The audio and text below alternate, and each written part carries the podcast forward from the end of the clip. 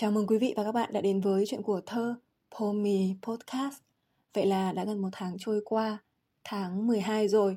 Còn nói về thơ thu quả là chỉ như muốn vớt phát và níu giữ một chút của tiết thu khi trời đã chớm đông.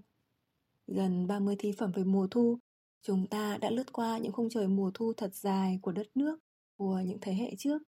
Hôm nay, mời quý vị cùng ghé qua một chân trời thơ mới của một đất nước khác, nước Nga với những vần thơ của đại thi hào Pushkin trong tác phẩm Mùa Thu. Đây cũng là số khá đặc biệt khi thơ nhận được email của một thính giả mong muốn được nghe một bài thơ thu về nước Nga.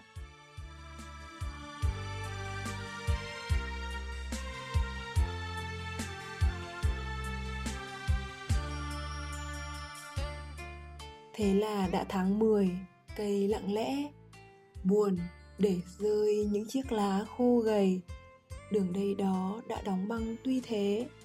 Vẫn dầm gì con suối nhỏ gần đây. Hồ giá lạnh cùng đám người vui vẻ. Ông láng giềng săn thú phía rừng cây và dẫm nát những đồng mì cạnh đấy. Tiếng chó sủa làm hàng phong thức dậy. Đã đến mùa xưa nay tôi yêu nhất. Cả mùa xuân tôi cũng chán vì buồn, vì ý nghĩ và trái tim quá chặt, vì trong người khó chịu ốm đau luôn. Tôi yêu tuyết mùa đông khe khắt. Có gì bằng khi dưới ánh trăng tuôn, anh phóng xe và bên anh âu yếm. Cô bạn gái cầm tay anh cười mỉm. Thật là thích đi đôi giày lưỡi thép, trượt trên băng đang phủ kín sông ngòi. Chào ngày lễ của mùa đông tuyệt đẹp. Nhưng cái gì cũng giới hạn mà thôi. Băng và tuyết đúng nửa năm thật khiếp gấu cũng buồn, ai có thể than ôi. Phóng xe dạo cùng các cô gái trẻ, hay ngồi sưởi hàng tháng trời như thế. Mùa hè đến, vui, rực vàng, chắc chắn. Tôi cũng yêu nhưng nóng bụi vừa vừa, vì cái nóng làm thông minh rút hẳn. Ta như đồng khô cạn chỉ trời mưa, và không thể làm gì ngoài cáu bẩn. Lo đều đều uống nước sớm, chiều, trưa và rồi nhớ tiếng mùa đông buồn bã, ta lại ngồi làm kem pha nước đá. Những ngày cuối thu thường bị ghét, tôi thì không, tôi thích đúng mùa này. Như cô bé con riêng luôn thua thiệt. Nó vẫn làm tôi thiệt cảm xưa nay, với vẻ đẹp hơi mang màu tiễn biệt. Trong bốn mùa mùa lá rụng mây bay, được tôi thích và yêu nhiều hơn cả, vì nó có cái gì riêng, khác lạ khó giải thích vì sao ư. Ừ có lẽ như chúng ta, ai đó bỗng bất ngờ thích cô gái mắc bệnh lao gầy bé. Chỉ chờ ngày luôn lặng lẽ thở ơ.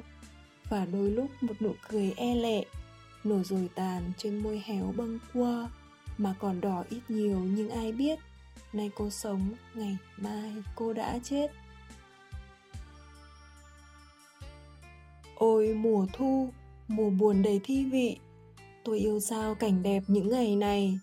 Yêu những lúc khi thiên nhiên huyền bí. Đang từ từ lột xác cả rừng cây. Đều mặc áo đỏ hay vàng không nghỉ. Trên bầu trời là những đám mây bay. Và chốc chốc để rơi vài giọt nắng. Thần mùa đông đã đứng chờ im lặng. Cùng mùa thu, tôi thấy mình trẻ lại. Cơ thể tôi rất hợp lạnh bắt đầu tôi thấy thích những thói quen thoải mái của đời thường, ăn rồi ngủ thay nhau, máu chảy mạnh, lòng thành thơi, hăng hái. Tôi thấy đời lại đẹp, hết buồn, đau. Tôi là thế, dễ vui và hạnh phúc. Nhưng xin lỗi vì thơ hơi trần tục.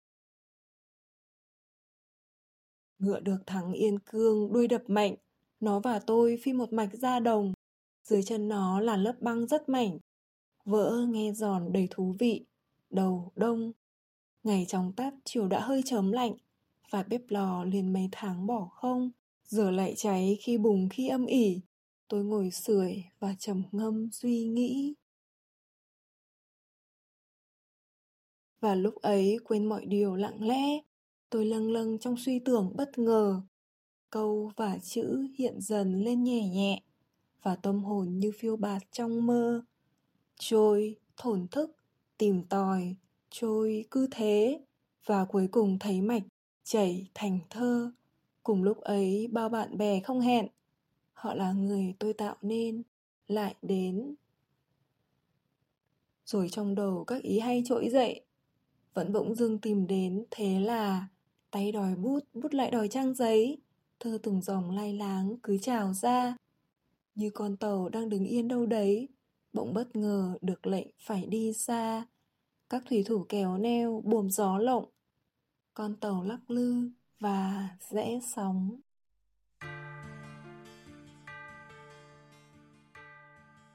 Những ngày cuối mùa thu Hà Nội, ngồi nơi đây nghe bản nhạc Moscow in the Evening. Khung cảnh nước Nga diễm lệ lại dội về trong tôi mãnh liệt từ những con đường vàng trải dài bóng bạch dương những góc phố cổ kính hay những làng quê êm đềm, bình yên, ngả bóng lúc chiều tà. Hoàng hôn luôn là khoảnh khắc mà tôi yêu thích nhất. Nó cũng như mùa thu vậy. Tôi vẫn luôn tiếc rằng mình không biết tiếng nga để có thể hiểu hơn về nước nga, về những tuyệt tác thơ ca nga, âm nhạc nước nga như mùa thu của pushkin, mặc dù bản dịch của nhà thơ thái bá tân cũng đã rất hay. Nói về mùa thu, pushkin đã rất công bằng khi đặt mùa mình yêu ấy giữa ba mùa, xuân, hạ, đông, để biện hộ cho tình cảm đặc biệt của mình đối với mùa thu. Mùa nào tác giả cũng có những cảm xúc và ý vị riêng. Đó là mùa đông với thật là thích đi đôi giày lưỡi thép, trượt trên băng đang phủ kín sông ngòi. Chào ngày lễ của mùa đông tuyệt đẹp là mùa hè với sự khẳng định. Mùa hè đến vui, rực vàng, chắc chắn. Và mùa xuân cái mùa của tình yêu của sự sống và niềm vui của sự khởi đầu nhưng tác giả chẳng hề ngần ngại nói thẳng rằng cả mùa xuân tôi cũng chán vì buồn vì ý nghĩ và trái tim quá chật vì trong người khó chịu ốm đau luôn Mùa thu có 11 đoạn, tác giả đã dành 8 đoạn trích để cắt nghĩa, lý giải và miêu tả về mùa thu, về vẻ đẹp của thiên nhiên và cảm xúc, tâm hồn sống động của mình với mùa thu.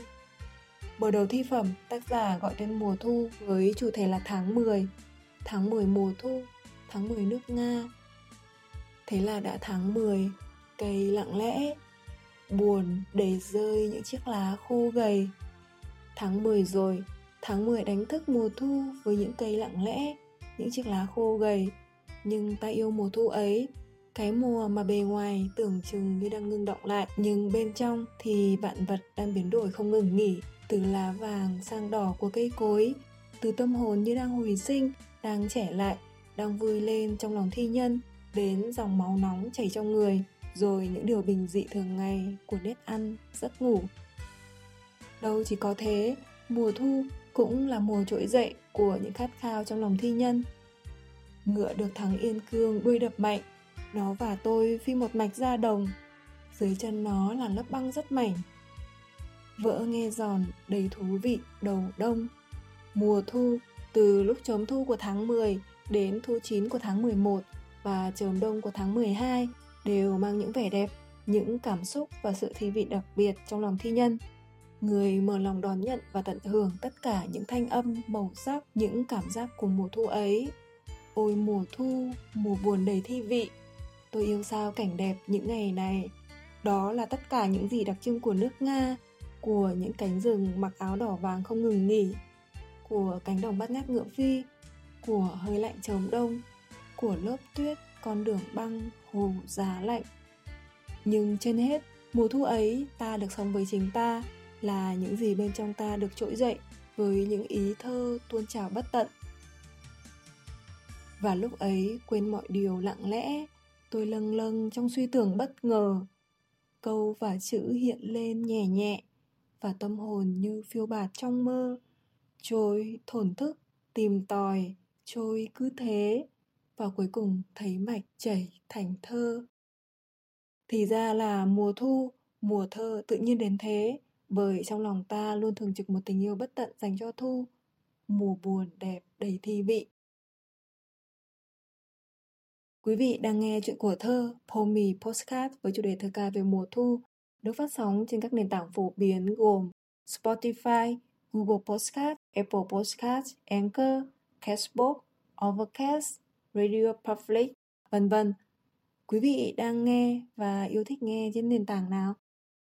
Hy vọng rằng chuyện của thơ Pomi Podcast đã đem đến những giây phút thư giãn và thưởng thức mùa thu thật đẹp.